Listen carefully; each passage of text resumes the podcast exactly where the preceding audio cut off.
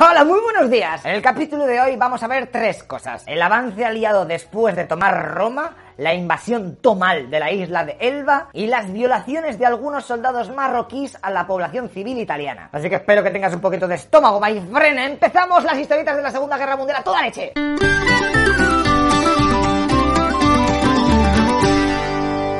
Venga, ahora que los aliados han tomado Roma, toca ver cómo van a ir subiendo. Porque acuérdate que el gobierno de Mussolini se había colocado en Saló, bastante cerquita de Suiza. Venga, pues a seguir comiendo terreno a los alemanes. Ni dos días dejaron descansar a las tropas en la capital italiana. Debían de seguir puseando para que los germanos que estaban en retirada no pudiesen montar una línea defensiva Topro. Aunque en verdad ya llevaban tiempo montándola, la conocida como línea gótica. Vale, pero la cuestión es que no la mejorasen mucho más. Los aliados que siguieron empujando por la zona oeste oeste de la península, ante ellos vieron cómo de nuevo había una línea alemana, la cual no era muy pro, pero la habían montado para intentar retrasar el avance de los yanquis y británicos. Esta se llamaba Línea Albert o Trasimene. Tampoco es que fuese a durar mucho en pie, pero pudieron parar los pies a sus enemigos durante 10 días en junio de 1944, en donde se dieron combates bastante heavies, como cuando un ataque blindado estadounidense fue totalmente destrozado por tan solo un Tiger alemán. De hecho, el germano destrozó él solo 11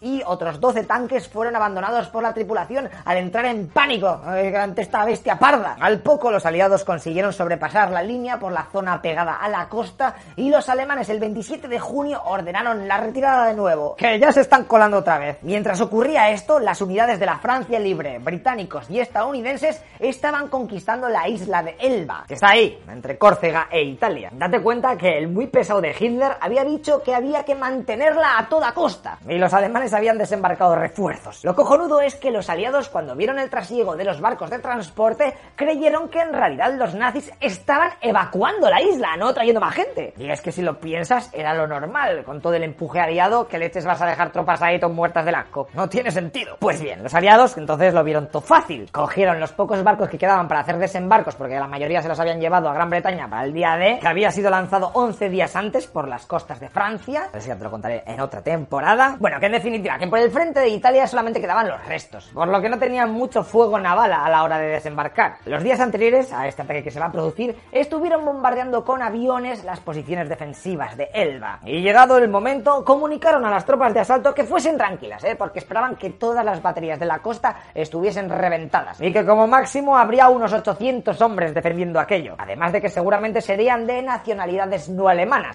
por lo que seguro que a la mínima se rinden. Madre mía la liada que se viene. El 17 de junio a medianoche, 270 barcos de invasión llegan a la isla y empiezan a dejar soldados. Mientras tanto, también tiran a saco de botes de humo para camuflar a sus unidades. Además de que en otra zona de la costa simulaban desembarcos, lanzando salvas de cohetes, la típica de cohete del counter. Y es que hasta tiraban cientos de muñecos al mar para dar la impresión de que llegaban más soldados a las playas. Los alemanes en realidad estaban esperando. Habían visto cómo 24 horas antes los aliados se preparaban en Córcega, que decidieron darles una sorpresa. A las tres y media de la mañana, en mitad de todo este desembarco, lanzaron una bengala al aire. ¡Y fuego! ¡A saco contra los aliados! En el puerto local tan solo tenían un barco, un antiaéreo, que empezó también a masacrar las playas. De hecho, los británicos tuvieron que enviar a un grupo de comandos a que se acercase a este barco, mientras les acribillaban la lancha, y luego consiguieron asaltarlo y destruir las baterías. También esta gente hizo algunos prisioneros, pero al poco los alemanes dinamitaron todo el puerto. Y algunos de los comandos y alemanes capturados murieron. Tanto tiroteo así de buenas hizo que los planes tuvieran que cambiar. En la playa elegida para el principal desembarco, los alemanes estaban muy polludos, así que los aliados fueron a otra más pequeñita. Pero es que tenían tantas lanchas de desembarco que no cabían todas y se formaron colas. Por lo que entre que vas, descargas a todo el mundo, te coges y empiezas a marcha atrás. ¡Quita! Hazme un hueco, vaya, sé que así me pasa. Se montó un Cristo del horror. Aquella lentitud en meter tropas hizo que los británicos que habían desembarcado los primeros en la primera playa tuvieran que resistir solos unas 10 horitas. O lo que es lo mismo, la mayoría terminaría muriendo. Después ya, con todo un poquito mejor afianzado, fueron avanzando los aliados en la isla. Y aquí cabe destacar a los soldados senegaleses que fueron limpiando las colinas con lanzallamas, quemando a todos los nazis que pillaban. Tan solo un día y medio después de que los aliados desembarcasen, los alemanes decidieron evacuar la isla. 400 soldados se la aspiraban para el continente. Esta invasión fue bastante prescindible, porque tampoco tenía un gran valor estratégico teniendo en cuenta que el control marítimo y aéreo era total de los aliados. Y el resultado fue, para Alemania, 500 muertos y 2.000 heridos. Los franceses tuvieron la mitad de muertos y los británicos 40. Y venga, para terminar os tengo que contar lo que ocurrió en aquella isla y en Montecassino. Y es que algunas de las fuerzas coloniales francesas, la mayoría marroquíes, se pusieron a violar a la población civil como si no hubiese mañana.